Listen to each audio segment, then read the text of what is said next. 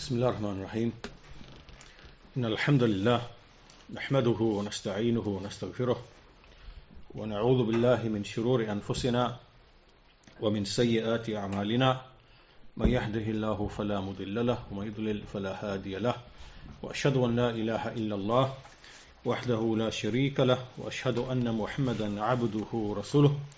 أما بعد فإن أحسن الكلام كلام الله وخير الهدى هدى محمد صلى الله عليه وسلم وإن شر الأمور محدثاتها وكل محدثة بدعة وكل وكل محدثة بدعة وكل بدعة ضلالة وكل ضلالة في النار. uh, so this is our second lesson on the wisdoms and the goals behind the commands and the prohibitions of the Sharia.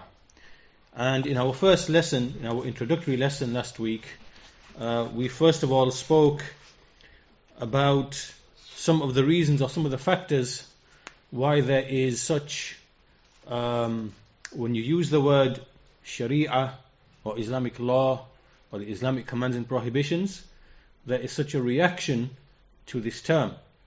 And the reasons and the factors for that are very many. We mentioned some of them.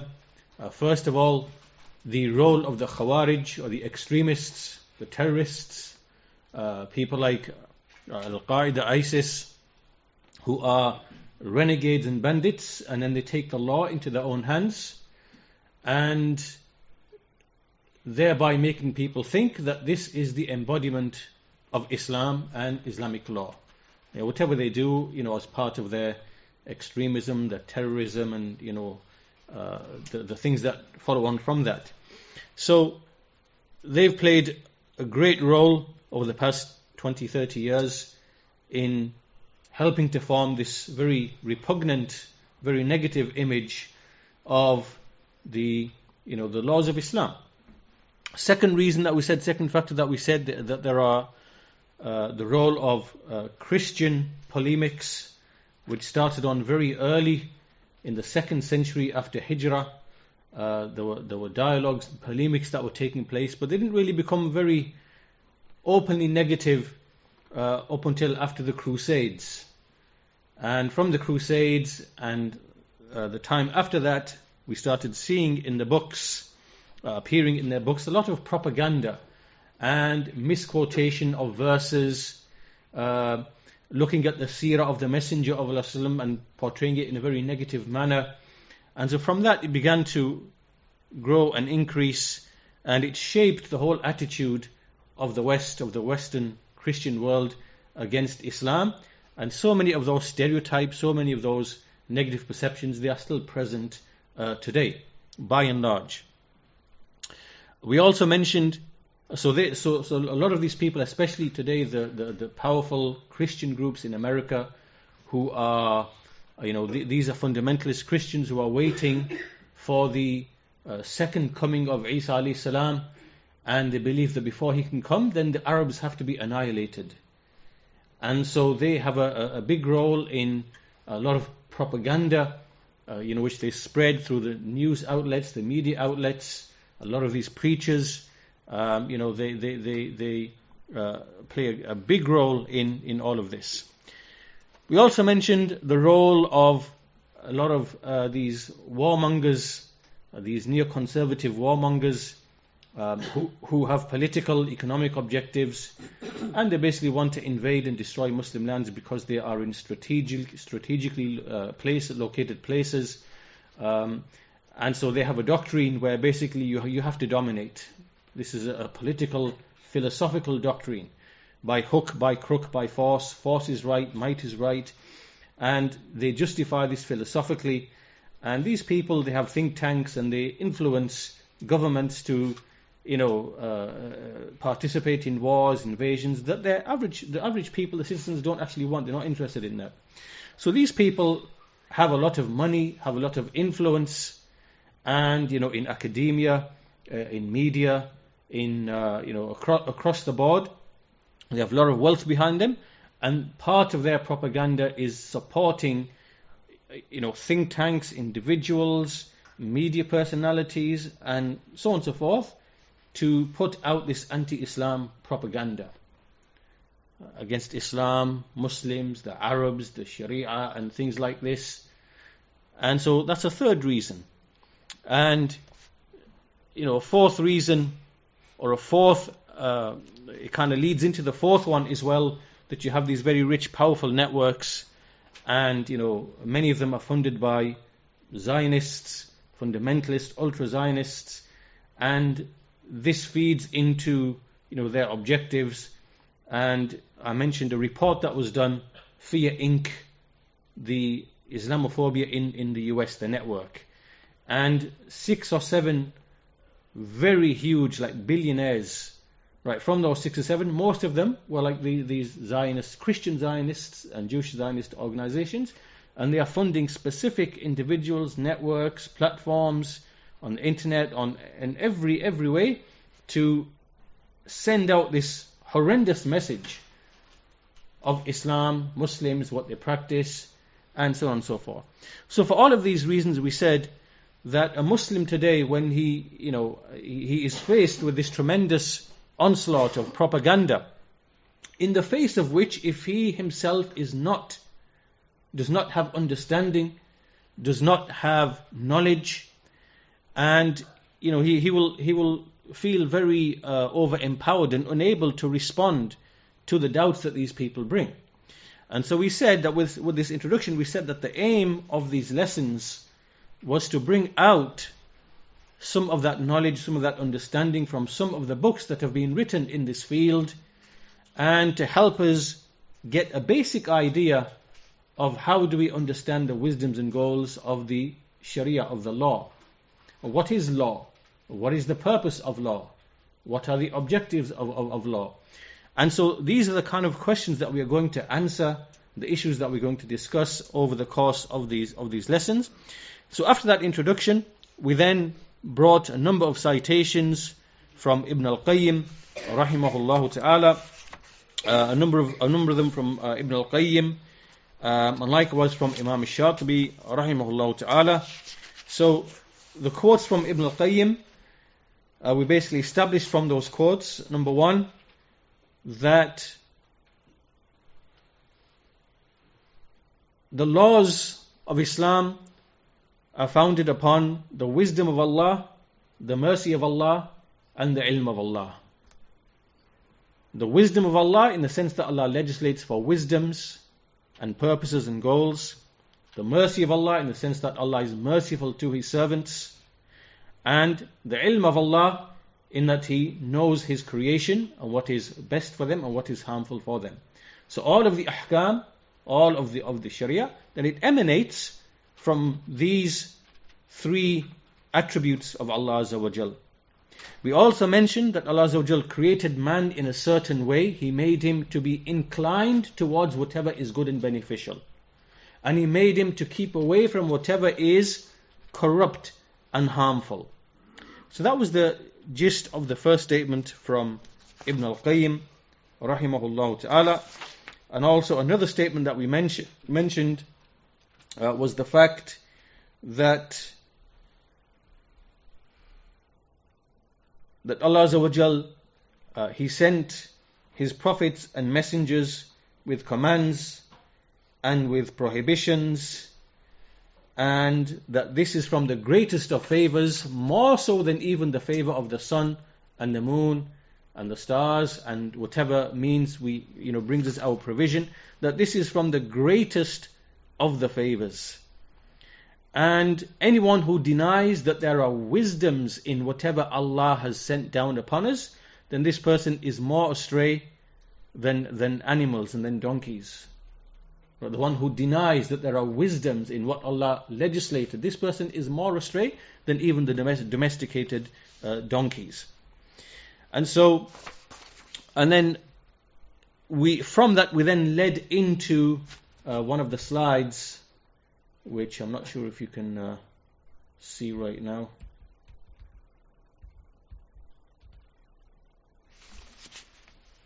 Okay, here we are.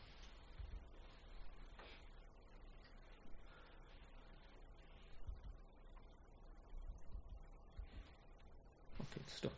So we led into this slide, and uh, we introduced the general idea laws are legis- legislated to bring about benefits and repel harms with the aim of protecting the beneficial interests of humanity by guaranteeing, by guaranteeing their vital necessities, ضروريات, their needs which are hajat, and means of perfection which are tahsiniyat.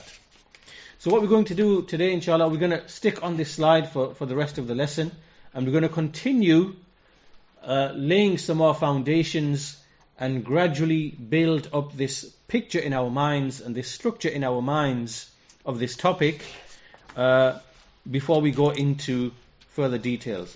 So the first thing that we want to begin in today's lesson, so today's lesson starts from this point, um, is from Ibn al-Qayyim rahimahullah ta'ala and we want to read a quotation from him and he said وَاعْلَمْ أَنَّ لَهُ حِكْمَةً فِي كُلِّ مَا خَلَقَهُ وَأَمَرَ بِهِ وَشَرَعَهُ You should know that Allah Azza wa Jal has a wisdom, has a wisdom in every single thing that He created and in whatever He ordered and legislated. Right? So just like, for example, we all know that Allah created the sun for a specific wisdom and reason, and the moon for a specific wisdom and reason, and likewise everything else, the water, and all of the functions that it serves, and you know its life-giving qualities, and the minerals and the materials that we use for abode and rest and so on and so forth. Every single thing you can think of in the creation, you and I know that it actually has a purpose and a wisdom. Whether we know it or whether we do not know it. A lot of it we can do by, by study and investigation, and we can come to know the wisdoms and the benefits and the purposes behind whatever Allah created. However, He said, في كل ما خلقه وأمر به وشرعه and likewise with whatever he commanded and whatever he legislated, it's the same. In everything he commanded and legislated, there is a wisdom. And then he goes on to mention a very important point, which is he says, but is it from, is it required by, from, by wisdom that Allah should inform every single servant amongst his servants about everything that he does and to give them knowledge about everything that he does in his creation and what he desires of wisdom in every small thing, in every large thing? And is it in the ability of the creation to actually understand that and to receive that?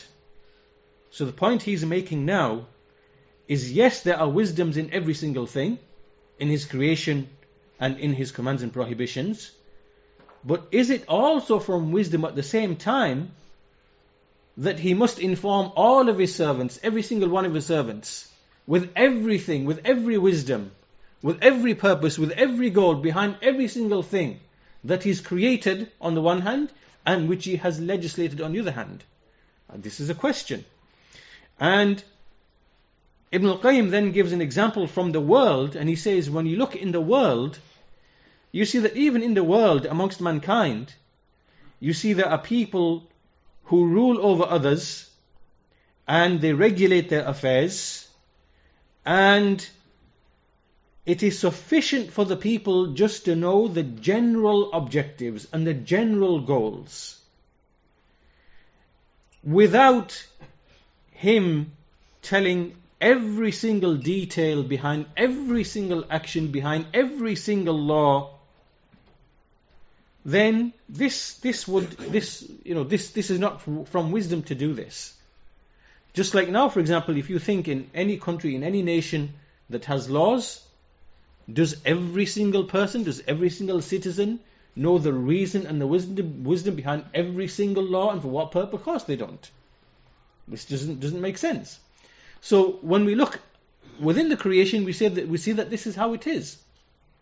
But suffice it that people understand general principles and general purposes and goals and objectives behind uh, the law.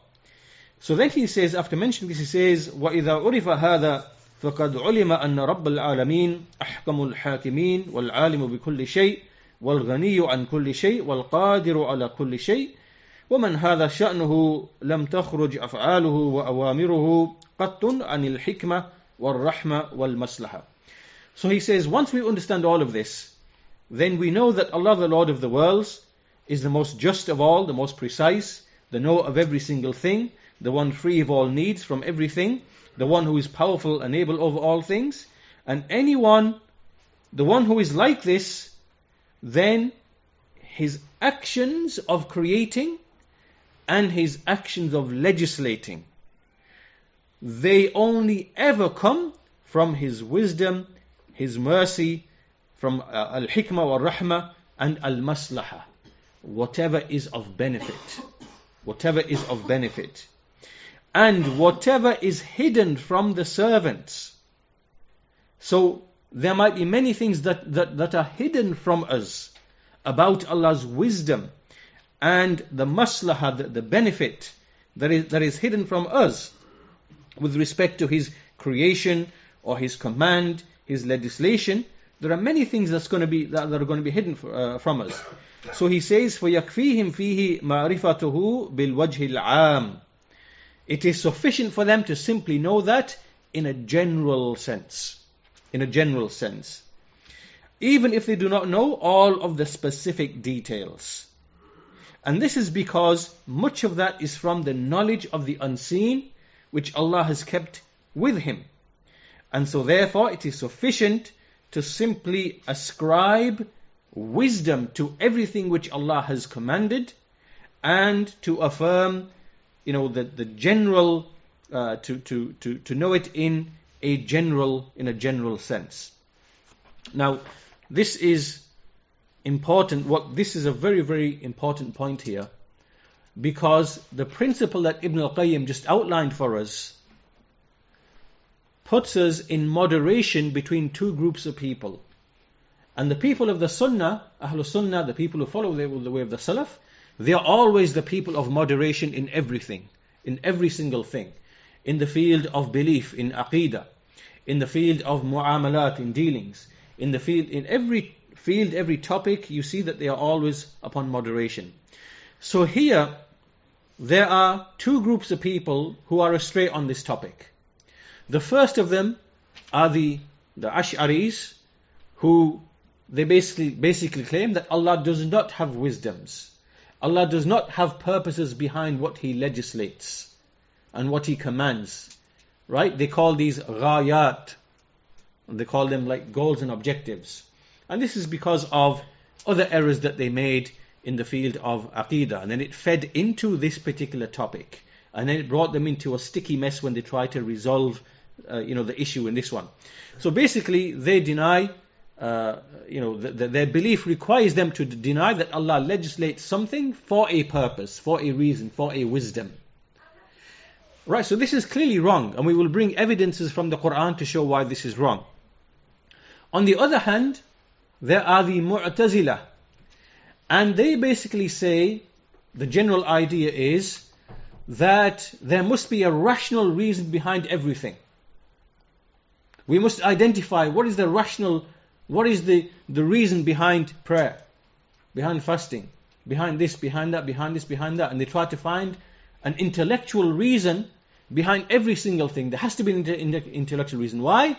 Because the revelation cannot contradict reason, cannot contradict, contradict our intellect. This is also false. This is also false.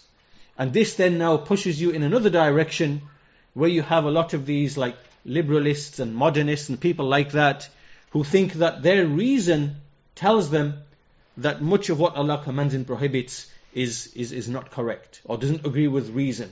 Right? This is also batil. This is false. This is not correct. Because there are many things which are outside the capacity of an individual to grasp and understand. Now let me give you a few examples to illustrate this point. And these examples are very important to understand. There are some actions whose harm is immediately recognizable. So if someone murdered somebody else, for example, or if someone stole from someone else, these are actions, the harms of which are immediately perceivable and they are tangible immediately to every, every, everybody. Someone loses his wealth, meaning he's been violated in his wealth. Someone has been murdered, right? He's, he's been violated in respect to his blood. The harm is immediate and direct. Just like, for example, a person drinks poison in terms of the, the, the, the worldly, the, the, the created things, that harm is immediate. Harm is immediate. Okay? So these examples clear. From, from examples from the worldly sense, you drink poison, or you take a weapon and you strike someone, that harm is immediate and direct. And we perceive it there and then. And likewise, in, in, uh, in, in, in, the worldly sense, uh, you know, either in substances or in terms of actions of uh, aggression and so on and so forth. So now we move to another type of action whereby, let's give the example of alcohol. Now, the example of alcohol, you drink alcohol, and there are some immediate effects, but there are, there are long term effects as well, which are not immediately recognizable or discernible. A person is drunk, it affects his mental judgment. He could be driving a car, and as a result of which, it could be hours after he drunk, so it's not immediate. And as a result of that, there's an accident, and he dies or he kills other people. He knocks somebody over, and that person dies. Or he goes home, and there's domestic violence. So the woman now, his wife, is, is beaten, or his children are beaten. Here now we are seeing that the, that, that, the, the, the mafsada is not necessarily immediate, but it's delayed. Right? There are some actions which are of that nature. Then there are other actions where you wouldn't immediately see the actual effect until a long period of time. Right? So, a good example of that would be then to give the example of riba, usury, interest. These types of transactions, when you engage in a transaction, there's, there's nothing that you see immediately that's affecting anybody of harm or loss necessarily, right, to the individual or to the society. It appears to be positive where you give credit and people are able to open businesses, right, and you charge them interest. Everything seems to be uh, appear fine. But then when you look in terms of years and decades, right, you then start seeing the horrendous effects of usury. How a nation's economic power, political power is looted by way of usury because, you know, uh, dealing in usury, and especially the way these nations run today, where private central banks, they print the money or they issue the money for nations to operate, and they basically control all the economy. And then they make the governments collect interest to pay back to them. And what that means is they basically took control of the whole economy. Now, at the beginning, you wouldn't really notice anything immediately. You only see the harm of this many, many, many decades later. So here now is where the wisdom of Allah Azza there are things that we may not, not, not have the reason and the ability to immediately understand. Like we have in the case of, for example, someone murders somebody, or you drink a toxin, right? Or even alcohol, which is slightly more delayed, or other types of harms, which, which are more delayed. There are some things which are beyond the, um, you know, the observation of man to, to, to, to realize these things. And this is like, for example, uh, uh, sexual diseases which appear amongst people, right, when they are frivolous and they engage in, you know, uh, uh, shameful deeds openly. When you see this appearing within a society, over time, over decades, you are going to see diseases appear among them that never appeared among their forefathers, or to the degree that never appeared in, in their forefathers. These are things you only see after decades. And so there are some, and so many of the laws of Islam are there to, you know, prevent uh, and to remove these types of problems. So from these few examples, what I want you to understand, uh, in keeping in, in line with the point that Ibn al-Qayyim mentioned, is that there are many, many affairs that relate to human conduct, our conduct, certain specific actions, which is outside of our ability to, to, underst- to understand or to know what the consequences are going to be, right? Unless some person is sat there for hundreds of years, very carefully monitoring human behavior, right, and seeing what the effects are, right? Unless someone does that for hundred, no one has that ability to do that, right? And there are many, many things in the Sharia which we would never, never, never really fathom what, what the actual wisdom is, right? So for this reason, you can see from these examples which I've given, you can see the, the importance of the point that Ibn al-Qayyim is mentioning, mentioning. On the one hand, we do not deny that there are wisdoms behind Allah's legislations, unlike the Ash'aris, right? And on the other hand, we do not believe that every single command or prohibition must have a rational reason behind it, which is the way of the Mu'tazila, which is also batil, also also false. But we believe, as Ibn al-Qayyim said, that there are general principles. We know that in general, everything Allah has legislated has hikmah, has wisdom and we can derive certain general principles which can see the wisdom of, by which we can see the wisdom and the mercy of Allah and the maslahah. And then there might be specific in, in, uh, instances in which there, in which the wisdom is clearly mentioned, and which the objective is clearly mentioned. And we will give many examples of this in, in, in, in due course, inshallah ta'ala. So, this is what we begin with. So I want to make it clear that when we say, when we speak about the importance of knowing the, uh, the, the, the, the, goals and the wisdoms and the objectives, we are not saying that we must know the goals and objectives and wisdoms behind every single thing that we do. Every little thing that we do, every command that we follow, every prohibition that we avoid. No, we're not saying this. As we mentioned in the last lesson, we are saying that there are general principles that we must understand in this topic, and through which we understand the hikm of Allah, the wisdoms of Allah, and the maqasid, the objectives of the Sharia, and how the masalih, the beneficial interests of humanity, are protected.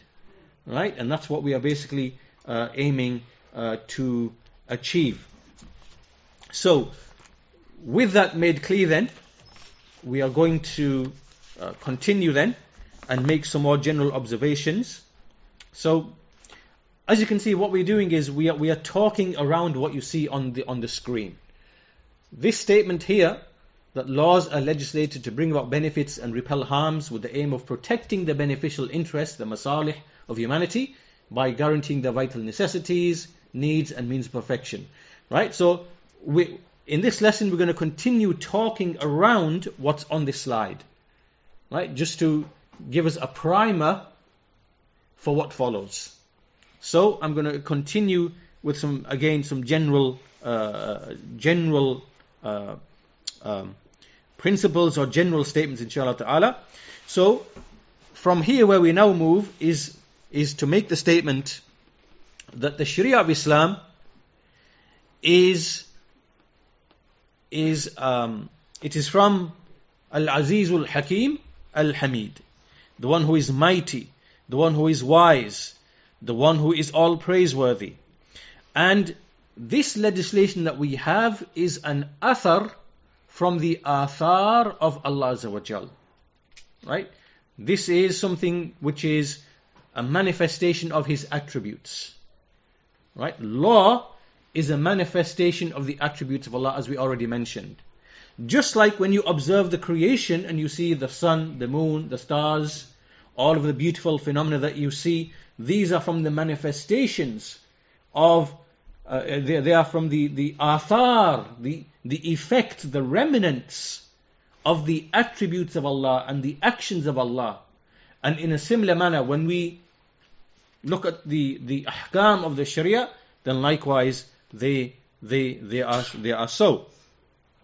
And so every small thing, every large thing in the Sharia then it is it has been put in the most complete and perfect of places. Just like there is no tafawut, there's no um, inconsistency or rifts in the creation of Allah Azza then likewise in the command of Allah Azza there is no tafawut. There is no um, you know inconsistency or rift. And this is because all of the commands of Allah are adl, uh, justice. What does it mean? Justice means to put something in its proper place. And so here now we come to a very important principle from an ayah in the Quran. And this ayah is a foundation in this whole topic. This ayah is in Surah An-Nahl, Surah 16, verse 90, in which Allah Azza wa Jal, He says, إِنَّ اللَّهَ يَأْمُرُ بِالْعَدْلِ وَالْإِحْسَانِ وَإِيتَاءِ ذِي الْقُرْبَانِ وينهى عن الفحشاء والمنكر والبغي يعظكم لعلكم تذكرون This ayah as it is, is basically a foundation in everything Allah has commanded and prohibited. This ayah is the foundation for all of the ahkam of the Sharia. And it teaches important as important principles about law. Indeed, Allah commands with justice and with benevolence. Al-adl wal-ihsan. These, these are the foundations of law. Law has to be built upon justice and benevolence. Right? And giving to the, the, the, the one who is close uh, relative. And it prohibits al-fahsha, that which is shameful, evil, and that which is munkar, which is evil and harmful, and that which is baghi, which is oppression. Right? So all of the laws of Allah are in between these affairs. Justice, uh, benevolence, and on the other side, you know, that which is shameful, uh, and that which is um, munkar, evil, and that which is oppression. Right? So all of the laws of Allah are in between these affairs. Again, Allah ya'lamu man khalaq wa huwa al-latif al-khabir. Should he not know who created? And he is al-latif, meaning the, the subtle, the all, the well-informed.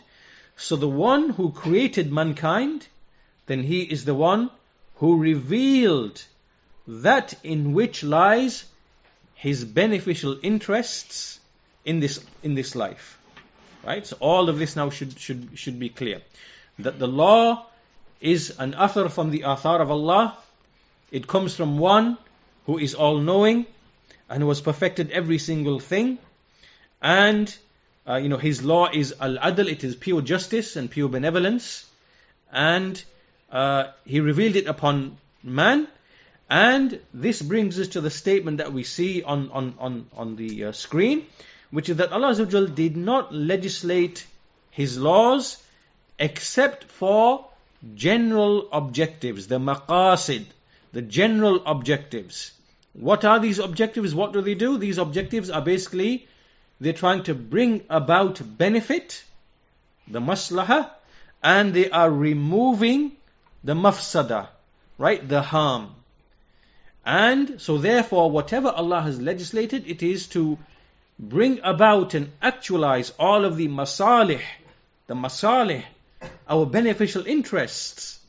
And these beneficial interests lie in three things, as we said.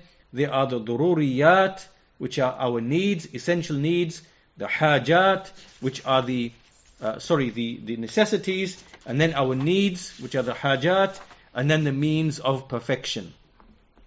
So if you remember last week, I gave a parable to illustrate each of these three things. Can somebody remember what the parable was? What is a, a durura, what is a haja, and what is tahsini. What is the parable? Shelter. Shelter. So we said, so basically what we're looking at is, when we look at life, life of humanity, right, there are three things around which law has to be based. There are three things.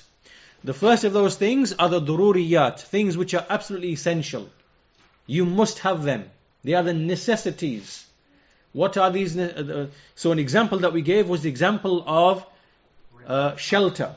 You need shelter from the elements, from wild animals, right? You must have shelter, otherwise you will you you, you know you, you will die, you will be harmed. So a shelter is a durura, a necessity to have some sort of shelter, right? This could be in a rock, could be even inside a large tree, whatever it might be, just a shelter in general. It is durura that you are protected from the elements and, uh, and the wild beasts and animals and things of that nature. This now is a durura. Then we come to haja. Haja is whatever is going to remove hardships. So, for example, in your home, to have a door and to have windows would be would be useful. Otherwise, it will get extremely hot or extremely cold, right? And you will suffer. It will become very uncomfortable for you. So, a haja is whatever removes a hardship and difficulty and makes life hard for you. This is haja. So this would be doors and windows in a house.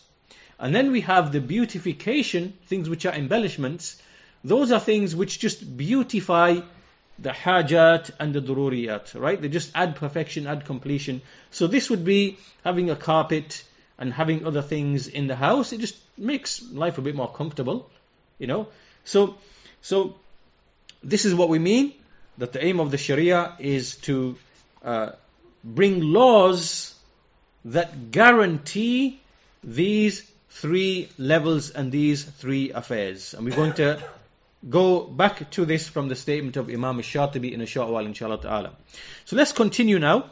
And we're still kind of uh, speaking in general terms. First of all, the meaning of maqasid sharia What do we mean by maqsad?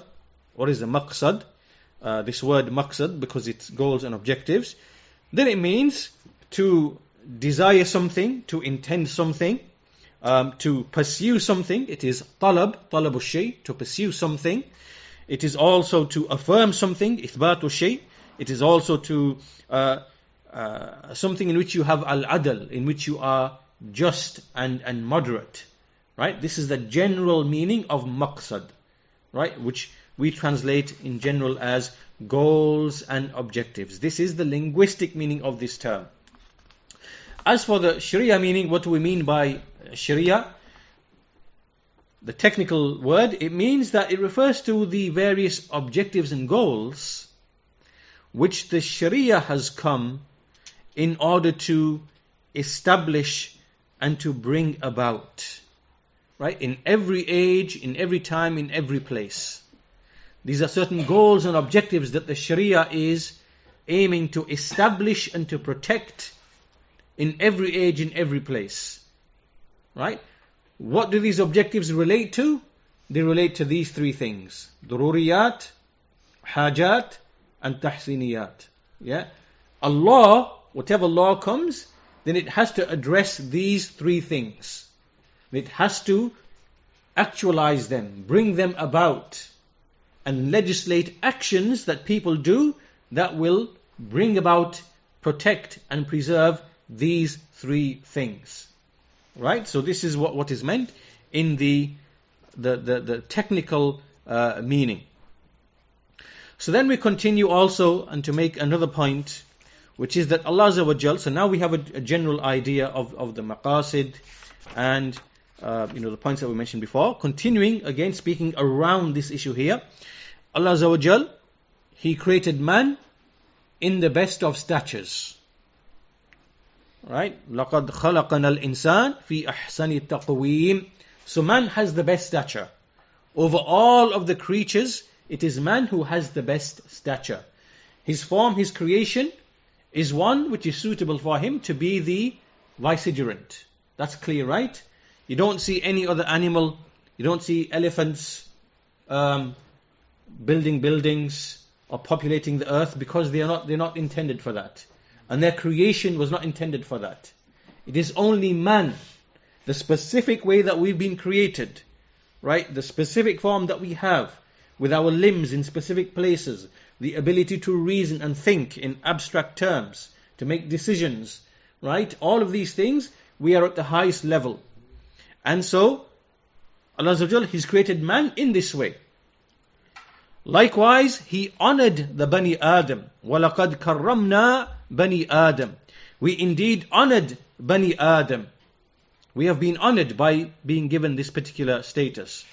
And also we have been given excellence over all of the creatures. وَفَضَّلْنَاهُمْ عَلَى كَثِيرٍ مِمَّنْ خَلَقَنَا تَفْضِيلًا As we see in another ayah, in the same ayah. That He gave them excellence over all of the creatures.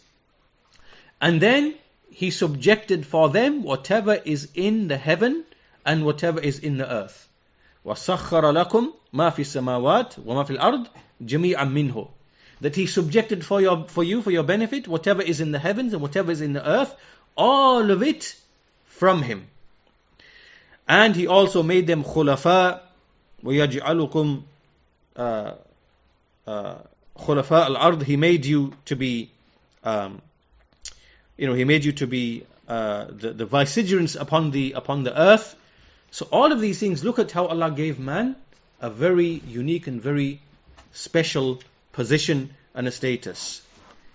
At the same time, did he then leave man without any purpose? Did he leave mankind without any purpose? أَفَحَسِبْتُمْ أَنَّمَا خَلَقْنَاكُمْ عَبَثًا وَأَنَّكُمْ إِلَيْنَا لَا تُرْجَعُونَ Do you think that we created you without purpose, just in jest, and that you will not be re- returned to us? So this, this is false. Right? After creating us in all the way that, that, that, that we, the ways that we are, in the way that, that we described, the best stature, the best form, we are honored, made the best of you know creation, given virtue, given excellence, everything subjected for our use. After all of this, do you think that after this our creation is just in jest? So this now is a refutation of those deists that we spoke of earlier. There are the atheists, obviously, who think everything is just chaos and random, so we'll forget them. Then we have the deists who are smart enough to know that there must be a creator behind this, but then they reject religion. They say we do not believe in messengers or books or religion because that is oppression and it's just, you know, um, uh, uh, we don't believe that this creator had anything to do with this creation afterwards. He created it, but then he wasn't interested with, you know, dealing with his uh, creatures. He just left it and is not interested at all. This is bad, this is false. How could Allah create mankind in all of these ways, favor him, give him all of these facilities, all of these faculties that he has, right? and then subject everything for his use and then just leave him. And likewise in another ayah, أَيَحْسَبُ الْإِنسَانُ أَن يُتْرَكَ سُدًى Does man think he will be left purposeless, aimless? So again, this is a refutation of those deists because Allah did not leave us without purpose. He sent messengers and He sent books and legislations. And He sealed all of those messengers and books and legislations with the Quran and with Muhammad and with the Sharia of Islam. He sealed and perfected all of that with these three the Quran, the Messenger of Allah and the Sharia. And so this came in order to bring happiness to the people in the life of this world, and it came to protect all of the masalih, all of the masalih, the beneficial interests of humanity. And what are the beneficial interests? To bring out and draw out all of the benefits and to repel all of the harms. And hence this law, it directs to every goodness, directs to the right way, the right path, and it actually actualizes all of the, you know, all of the, um, you know, the beneficial uh, interests. So from this, we should then understand some of the proofs. What are some of the proofs to establish everything that we've mentioned? There are many, many, many evidences in the Quran. For the purpose of being brief, we'll mention a couple of types of evidences. What are the evidences that the Sharia has come for these maqasid? Right, for these masalih, for these benefits and to repel the harms? Well, first of all, proof is the statement of Allah Azza wa Jal, وَمَا أَرْسَلْنَاكَ إِلَّا رَحْمَةً لِلْعَالَمِينَ This is a clear evidence. In uh, Surah Al-Anbiya 20, uh, 21 verse 107. We did not send you, meaning O Muhammad Sallallahu except as a mercy to mankind, to, to, to all the worlds. And mercy must include looking after the beneficial interest of the servants and repelling harms from them. It just follows on from that. This is a clear general proof. Number two, the second type of evidence, this is a general evidence. Second type of evidence is that we can see that in many specific instances, the commands or the prohibitions have reasons attached to them. For example, salata tanha anil fahsha'i wal munkar. Indeed, prayer, it prohibits from al-fahsha, which is shameful deeds, and al-munkar, which is evil. Here clearly it is mentioned, it is mentioned the consequence or the effects of the prayer. Right? Here's a clear, clear evidence. And likewise in the law of retribution, al-qisas. وَلَكُمْ فِي الْقِسَاسِ حَيَاتٌ يَا أُولِي الْأَلْبَابِ And in the law of retribution there is for you life, O people of understanding. So here clearly is mentioned that the purpose behind the laws of retribution, like murder and harm to people's, you know, uh, limbs uh, and, and so on and so forth, what is the objective behind it? What is the goal? It is to protect life. It is to protect life. Right? So when someone is a, is a, a cold-blooded murderer, then from the law of retribution is that his life is taken. When his life is taken, it pre- prevents other people from, from thinking from, from doing the same. And as a result of which, it, it protects people's lives. Look at the, the ayah. Right? So, so you, you can start to see now. Let's just stop on this note and think about these, these misguided, deluded people who speak about, um, you know, who have these, this, this liberalist uh, views about, well, it, it is human rights and all of this, right? So under the under the guise of human rights, they do not punish people in a manner that is actual justice. Is actual justice. You murdered someone in cold blood, and you took away that person's life, and from his dependents you took away, you know, all of the the the the the, the, the, the interests of those people, his wife, his children, his society. You killed that person, and you took him out of that society. His children suffer, his wife suffers, and you ended his life. It is justice if the family of the, the, the, the, the one who's murdered wants it. It is from justice that your life is taken. That's pure justice. Then when your life is taken, it sends a message to everybody else that there is a value to life. There is a value to life. This law proves that there's a value to life and that Muslims value life. So when your life is now taken, that is pure justice. And other people will be scared to basically, you know, murder. So very quickly what starts happening is that murders decrease. And there is life. Right? And then it is from the utmost of stupidity for you to come along and claim, oh, well, it's barbaric and it's, you know, it's, it's, it's, uh, we need human rights. What human rights are you talking about? This guy's going to go into prison. He's going to be fed. He's going to be clothed. He's going to have a TV for, you know, 10, 15 years of his life. He's going to uh, go out and do pastimes, bodybuilding, whatever else. You've just put him, he's committed a crime and you've put him in a hotel. It's essentially a hotel, that's all it is. Not very nice looking at the walls, but essentially you've got your food, you've got your drink, you've got your bed, You've got your, you know, the, the essentials of cleanliness and whatever else. You've got pastime, leisure, and you can take courses and whatever else. And in 10, 10 years you'll be out.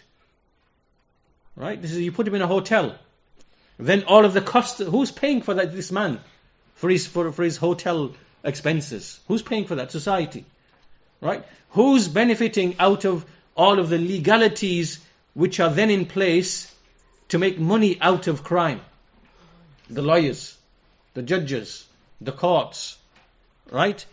All of this is commercialized. This is commercialized. Right? Crime in these societies is a commercial enterprise. Everybody benefits. The lawyers, the courts, the prisons, the economy. Everybody and the people get taxed in order to, in order to uh, serve all of this purpose. Is this from wisdom? Is this from justice? Does it even make sense? What does the Sharia do? Cuts it at the very beginning. Pure justice no commercialization. You murder someone in cold, cold blood, you will, you will be put to death. Pure justice, capital punishment. Who makes money from that? Nobody. Apart from apart from the, the, the, the basic establishment of the facts at the beginning, because you have to establish the facts of the case, right, with witnesses and other evidences, things like that. Apart from that, once the facts are established, then the judgment is very clear. If it was called premeditated, that's it. There's no like you have a defense lawyer and then this and this and this and trials, none of that. Right? You establish the facts of the case and justice will be established.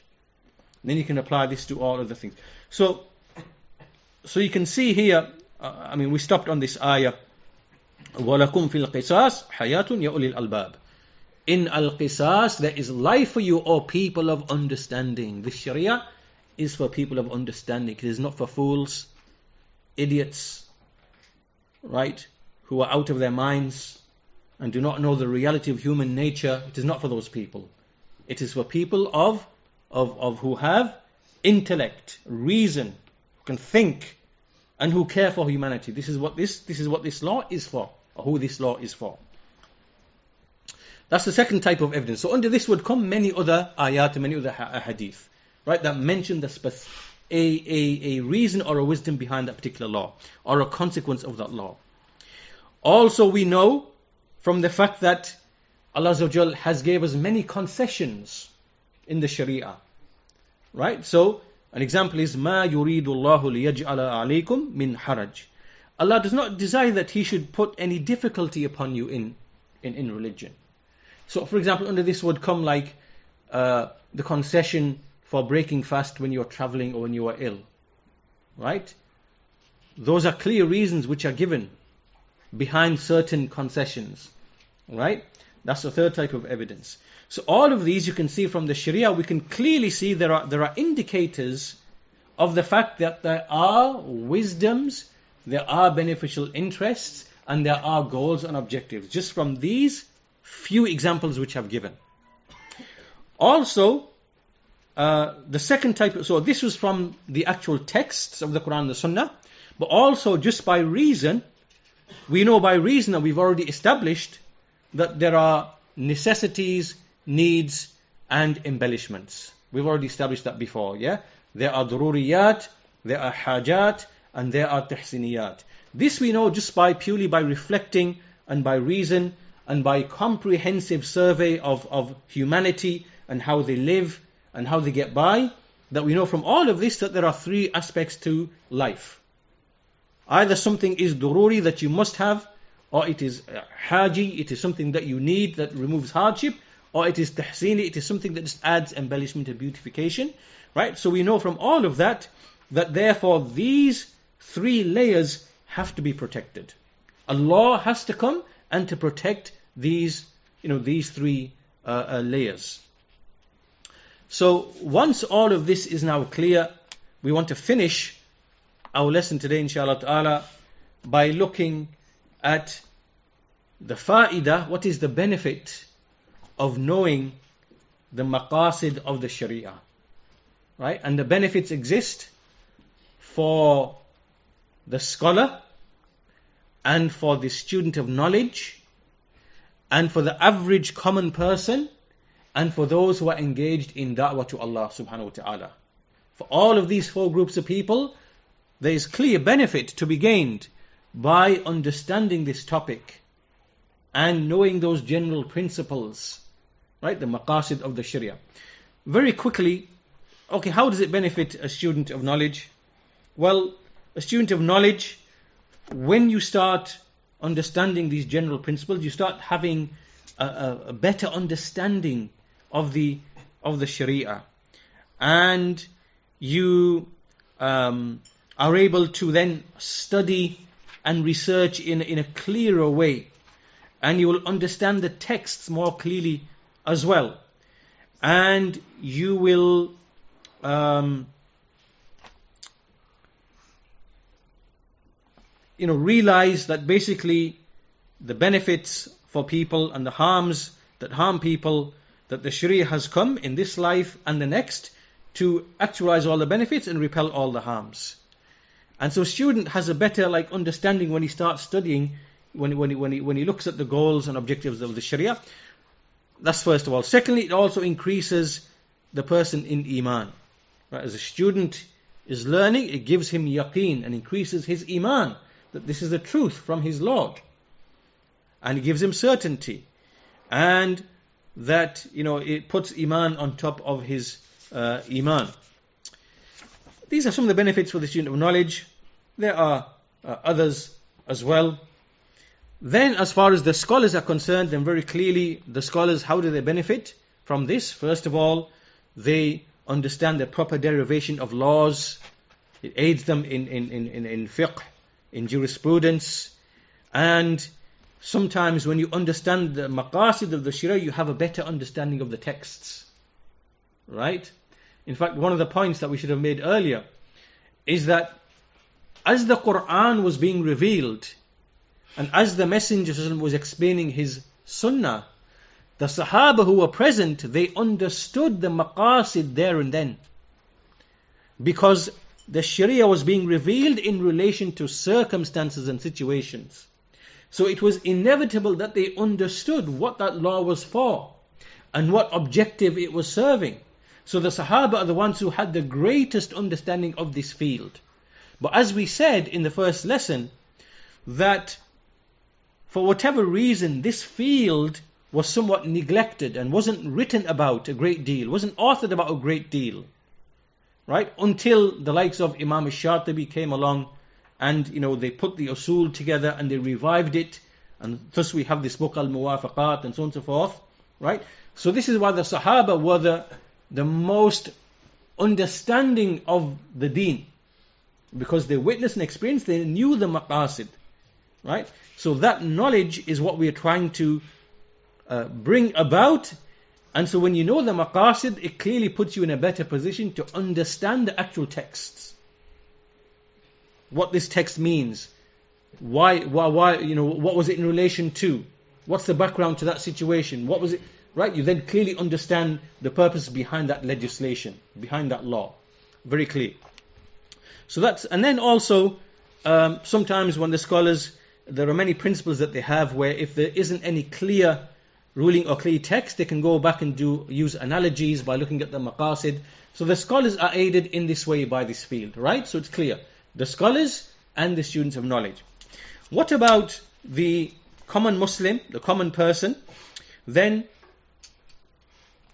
a common person will um, it will make the common person strive to adhere to these commands and prohibitions when he has knowledge and he will be cautious of opposing them right so when a muslim understands for example you know the purpose behind the prohibition of alcohol the purpose behind the prohibition of fornication the reason why he must pray right? Because it prohibits him from al-fahsha wal-munkar. He will not fall into sin, right? Why? And then we can analogize. We, you know, we, we can go into all many of the other things, right? When when a person proceeds upon this with understanding, he's more likely to adhere to it, and that's why we say that's important for us to teach our children why prayer is important. Why must you pray? What's the wisdom behind it? What, how do you benefit from it? Right? You tell them all the rewards how it keeps them away from evil things, right? So they want to perform the salah, fasting, right? Keeping away from uh, things which are prohibited, right? Right? So you explain these things at a basic level, so they want to stick to them and they understand the harms and the benefits by way of the commands and you know the, the, the which which which uh, the, the, harms and benefits uh, in whatever Allah commanded and in whatever Allah Allah uh, prohibited. Also, it allows a Muslim to be immune from this ideological attack. As we mentioned in the previous lesson, there is a very strong, powerful ideological attack upon Islam, upon the creed, upon the commands, upon the prohibitions. And many of these apostates that you see, many of them, you know, they apostatize because they, you know, from Hawa, because they don't want to stick to the, the commands and prohibitions, but also they have issues and problems with some of the commands and prohibitions. right? And so, so by the common person paying attention to this and understanding some of the wisdoms in a general sense or a specific sense with respect to those issues where they've been specifically mentioned, then it you know, it it it it, it, it counters this basically al ghazwa al fikri, this this ideological attack, and these foreign alien uh, ideologies and these destructive calls that you see people now. There are munafiqun amongst parading amongst the Muslimin. In fact, there are some hypocrites. The hypocrites of today are worse than the hypocrites in the time of the Messenger of Allah. And this is because those hypocrites in that time outwardly they went out of the way to portray Islam. Pray with the Muslims, fast with the Muslims, even go on expeditions with the Muslims. Everything outwardly, they make it appear that they're Muslim. But inwardly, they're upon, upon, upon disbelief. Right? And then only in certain times, like difficult times or times of fitan, would you see certain behaviors from them that reveal that these people have the signs of hypocrisy. Right? So those hypocrites would open would, would openly go out of their way to manifest Islam. The hypocrite of today, the munafiq of today, you have these people present, they have their talk shows, they have their radio shows, they appear here and there. What are they like? They will come out and they will mock paradise and hellfire. Oh, you, you, don't, you don't believe this, these fairy tales, do you? They'll mock the Messenger of Allah. And then they'll say in another breath, I'm a Muslim. I'm a Muslim. Right? It's pure kufr that you are uttering. Manifest kufr. Right? Mocking paradise, mocking hellfire, mocking the Messenger of Allah. Claiming the Quran, you know, uh, there, there are mistakes and it's backward and this whatever. This pure kufr. And then you're ascribing Islam to yourself as well. I'm a Muslim right? And I'm trying to reform Islam. And I'm trying. Right, this is this type of munafiq is worse than the first hypocrites. These people are present today now, right? And these are the people who are involved in all of these, you know, the, these slogans that they have, and um, so this is the benefit to the to the common person to protect him from all of this.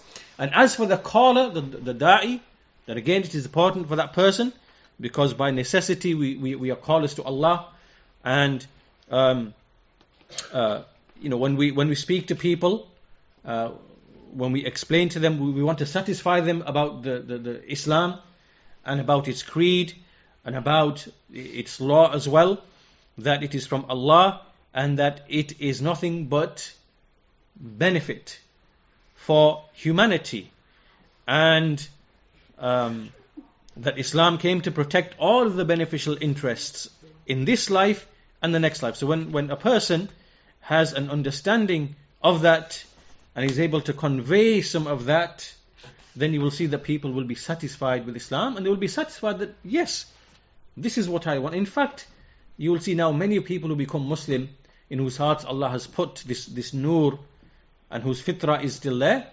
They say that we become Muslim because we can see that the society that we're living in it's just in chaos. It makes no sense. There's just no sense. There's no, there's no morality. We don't have a clear idea of what's right and wrong. Now we're just lost. But when you look at Islam, Islam makes everything very clear to you. Don't do this because the harm is this. Do this because it protects this. It's, it, it's for your interests. Right? And it lays down everything for you. Everything is, is perfected for you. And that's what we want. We want stability in our lives. We want a clear idea of right and wrong. Right? Many of these people who are becoming Muslim, they are coming from these lifestyles, these liberal lifestyles where the life is just in chaos. They're in drinking, boozing, this, whatever. Right? Their lives are in disarray. Right? And they're realizing this, this cannot be, cannot be right. Right? So when they look at Islam, what it commands, and what it, uh, uh what it leads to, and then they look at Muslims as well, how they are diligent in their prayers, how they can fast 30 days of the of the month, from dawn to uh, sunset, not eat any. This discipline, even non-Muslim enemies in the centuries that went by, the Crusaders, were honest, uh, honest enough to even admire and admit this about Muslims. That they are far better than we are, they are far superior than us. Look at the way that they diligently pray every day, five times, how they go without food and drink for dawn to uh, you know dusk, and how they are so generous, and how they t- take care of their needy, Muslim or non-Muslim, right? So non-Muslims, when they see this, then obviously we are abiding by the commands and prohibitions of Allah Azza wa Jal. Where else is this coming from?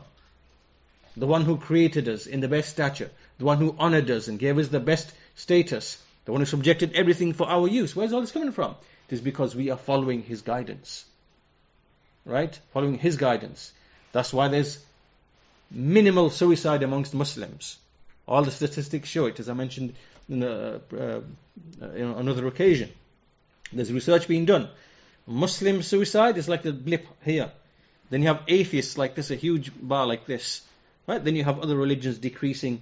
You know, the more atheistic, like Buddhists and whatever else, the more. Then the less, you know, then as we come to revelation and religion, like, you know, Christianity, Judaism, less and less and less. Muslims are like a blip like this.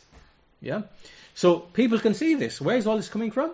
Is because we have a law which gives us guidance, protection, right, from all types of harms and evils.